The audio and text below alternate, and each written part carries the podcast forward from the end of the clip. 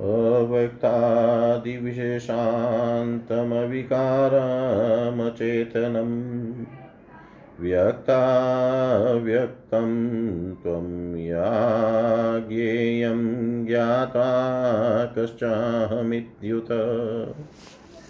एतस्मिन्नेव विज्ञाते विज्ञातम् अखिलं त्वया। अनात्मन्यात्मविज्ञानमश्वेष्वमिति मूढता।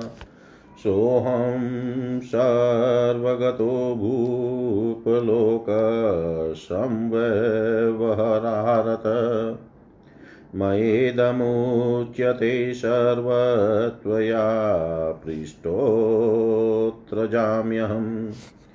एवमुक्त्वा ययो धीमांशुबाहु काशीभूमिपम काशीराजोऽपिंसम्पूज्य सोऽलकैश्वपुरं ययो। अलर्कोऽपि सुतं ज्येष्ठं विशिच्य नराधिपम् वनं जगां सन्त्यक्तसर्वसंस्वसिद्धयै ततः काले नहमता निद्वन्द्वो निष्परिग्रह। प्राप्य योगाद्विमतुलां परं निर्वाणमाप्तवान्। पश्यञ्जनदीनं सर्वसदेवासुरमानुषम् पाशैगुणमयैव द्वन्द्यमानचनीत्यश। पुत्रादिभ्रातृपुत्रादीष्वपारक्यादिभाविते आकृष्यमाणकरणै दुःखार्थभिन्नदर्शनम् अज्ञानपङ्कगर्भस्तमनुद्वारं महामती। आत्मा न च सम्मूर्तिर्न गाथामेतामगायत। अहो कष्टं यदस्माभिः पूर्वराज्यमनुष्ठितम् इति पश्चान्मया ज्ञातं योगा नास्ति परं सुखं पुत्र उवाच, तातैन त्वं समातिष्ठमुक्तये योगमुत्तमं प्राप्स्यसेयेन तद्ब्रह्म यत्र गत्वा न शोचसि। ततोऽहं पियास्यामि किं, यज्ञे किं जपेन मे। कृतकत्वस्य करणं ब्रह्म भावाय कल्पते। ततोऽनुज्ञां वाप्यां हनिर्द्वन्द्वो निष्परिग्रह प्रियतिप्येतथा मुक्तो यथा यास्यामि निवृत्तिं पक्षिण ऊचु एवमुक्ता स पितरं प्राप्यानुज्ञाततश्च स ब्रह्माञ्जगाममेधाविपरित्यक्तपरिग्रह। सोऽपि तस्य पिता द्वतकमेण सुमामती। वानप्रस्थं समास्ताय चतुर्थीश्रमम्यगात् तत्रात्मञ्जसामासाद्य हित्वा बन्धुगुणादिकं प्राप सिद्धिपरां प्राज्ञस्तत्कालोपात्यसन्मति। एतते कथितं ब्रह्मण्यत्पृष्टा भवता वयं। सुविस्तरं यथा वञ्च किमन्यश्रोतुमिच्छसि यश्चेत्तच्छृणुयाद्विप्रपटे द्वासु समाहित यदश्वमेधावभ्रियस्नात् प्राप्नोति वै फलम् सकलं तदवाप्नोति श्रुत्वे तन्मुनिशतं एतत्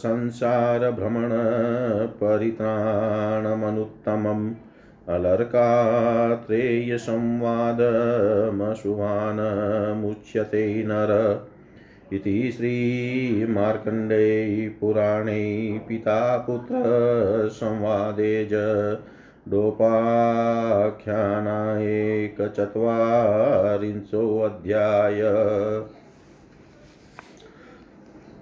अव्यक्त से प्रकृति पर्यंत अविकारी अचेतन व्यक्ता समस्त विषयों को जानकर कौन ज्ञेय कौन ज्ञाता और मैं कौन हूँ यह जानना चाहिए यह सब विदित होने से ही आप समस्त जान जानेंगे देहादि अनात्म वस्तु में आत्मबोध और जो अपना नहीं है उसको अपना ज्ञान जानना ही मूढ़ता मात्र है हे भूते, वही मैं लौकिक व्यवहार में सर्वगत हूँ। आपने जो विषय पूछा था, वह वर्णन किया। अब मैं जाता हूँ। जब महाबुद्धिमान सुबाहु काशी राजा राज से यह कहकर चले गए, तब काशीपति ने भी अलर्क की सम्यक प्रकार पूजा करके अपने नगर से प्रस्थान किया। अलर्क भी अपने ज्येष्ठ नंदन को राज्य पद में प्रतिष्ठित करके सब संग परित्याग पूर्वक आत्म सिद्धि के अर्थ बनवासी हुए। फिर बहुत काल बीतने पर छंद रहित और निष्परिग्रह हो, अतुल योग संपत्ति लाभ पूर्वक परम निर्वाण पद की पद की प्राप्ति करी। परम निर्वाण पद भी लाभ करी पदवी परम निर्वाण पदवी लाभ करी। सुर असुर मनुष्यादि पूर्ण या दृश्यमान संपूर्ण जगत गुण मय पाश द्वारा बंद कर नित्य ही बध्यमान होता है।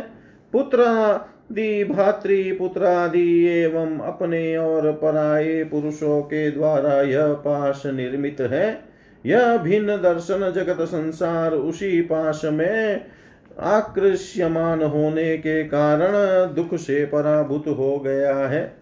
इस पर भी फिर अज्ञानी रूपी कीचड़ में निमग्न होने से निकलने का भी उपाय नहीं है। मतिमान लड़क ने यह सब देख कर और मेरा उद्धार हुआ है, इस भांति विचार कर यह गाथा गाई थी। अहो, क्या कष्ट है? मैं प्रथम राज्य भोग करता था। अंत में जाना योग की अपेक्षा परम सुख और कुछ नहीं है। पुत्र ने कहा, हे तात, आप मुक्ति लाभ के लिए उस अनुत्तम अनुतम योग का आचरण कीजिए। जो ब्रह्म को प्राप्त हो हो सकोगे उस ब्रह्म के लाभ होने से फिर शोक में अभिभूत होना नहीं पड़ेगा। मैं भी गमन करूँगा। यज्ञ और जप की मुझको क्या आवश्यकता है? कृतकृत्य मनुष्य का कार्य केवल ब्रह्म लाभ के निमित्त है, इसमें संदेह नहीं। अतएव मैं आपकी आज्ञा ग्रहण करके द्वंद्व रहित और परिग्रह शून्य हो, जिससे निर्वाण हो निर्वाण हो वह मुक्ति के लिए उस विषय में सम्यक प्रकार यत्नवान हूँगा पक्षी बोले द्विज महाबुद्धिमान व जड़ पिता से इस प्रकार कहकर कह उनकी आज्ञा ग्रहण पूर्वक निष्परिग्रह होकर चला गया। उसके महामती पिता ने भी कम क, क, क्रम क्रम से वान प्रस्तावलंबन पूर्वक चतुर्थ आश्रम में प्रवेश किया। वह पुत्र के सहित संगत होकर गुणादि बंध विसर्जन पूर्वक तत्कालोत्पन्न बुद्धि के प्रभाव से परम सिद्धि को प्राप्त हुए। हे भ्रमण आपने मुझसे जो पूछा था, वह आपके निकट विस्तार सहित यथावत वर्णन किया। अब और क्या सुनने की इच्छा है, सो प्रकाश करो।